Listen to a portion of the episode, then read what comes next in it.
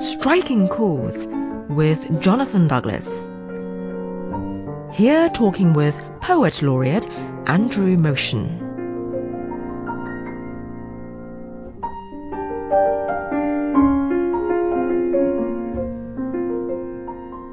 I do spend also a great deal of time going around schools, um, talking to uh, pupils about their work, and also talking to educationists in general about how to protect and promote poetry within academies. I mean, this seems to me absolutely vital thing, vital thing to do, for a number of reasons, most of which are pretty obvious, I guess. But it seems to me, in essence, that if you can think of ways of combining criticizing and creating, um, then both activities are enhanced by this, deepened and made and made more interesting.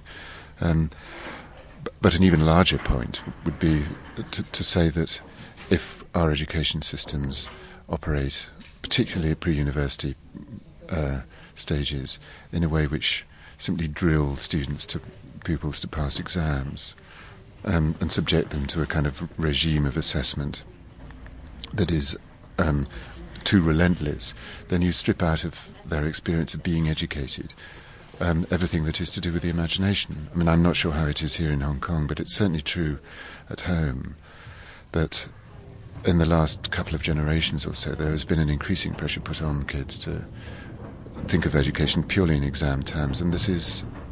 If that were allowed to remain the case, it would be disastrous. It would take the humanity out of education it, it is interesting that there is this, this tension has, has grown between those two disciplines, if that's the right word, between literary criticism and creative writing. Yes. Well, I think it is interesting, and I think that English studies, um, particularly at university level, have a rather paradoxical expression on their face at the moment. On the one hand, in the last couple of generations, the, lang- the language of criticism has become more and more arcane. I mean, less and less, or more specialized, I should say, in a more neutral way, less and less like the language um, that people talk in the world at large. Um, jargonized, specialized, all these kinds of things, while at the same time, um, there has been a, a, theoretical interest in allowing more room to be given to the imagination, which is now being, I hope, being given more practical support and chances to to show itself. So on the one hand, you have a kind of closing of the, of sense to the academy um, to do with the specialist language that that has grown up, and on the other hand, a rather opening sense of opening, uh, allowing more room for the imagination. So it is a it, it is a strange, in some respects, rather confused time, I think.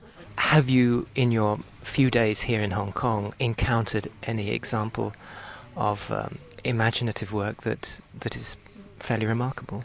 Yes, I mean, I think that you run workshops for a number of different reasons. You run them, of course, to try and see whether people are writing poems which other people are going to want to read, and on very, very good days, you get work of exceptional quality, and there have been gleams and glances of that uh, high quality work here. But you also run them for a number of other reasons. Too, you run them, um, and you wish to go on. I wish to go on promoting these things because you want to say this is about communication skills at, at, a sort of, to put it at its most basic level. Um, people who are made to think more imaginatively, more tensely about the language they use will, um, by and large, be better at whatever they go on to do. They may not go on to become writers. They might go on to become teachers. They might uh, go on to work for a bank. But even if they go off to work for a bank, um, they're going to be better at their job if they're better at talking to one, to one another about um, their work and the things around their work. So I think in all kinds of ways, these, uh, in, these sorts of encounters validate themselves.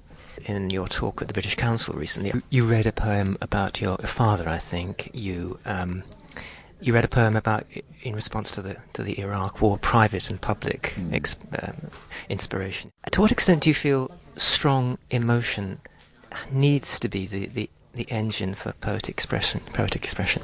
I think it depends on what kind of poet you are. Probably, I I'm sure that in my case, the wish to write poems originally was to do with um, trying to find ways of dealing with strong feeling as I dis- discovered feeling in myself, as my feelings, my adult feelings manifested themselves.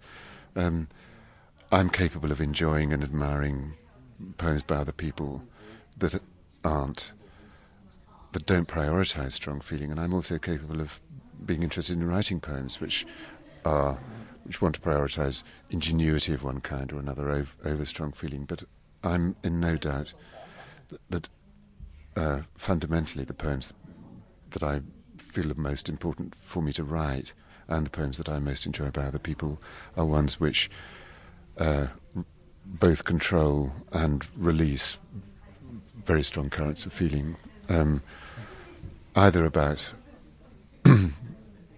intimate connections between in- individuals, uh, love poems, and so on and so forth, or uh, to help us understand what, as human beings, we think of the conditions of our lives and the certainty of our death uh, in a charged way. And poems without strong feeling, uh, for me, are.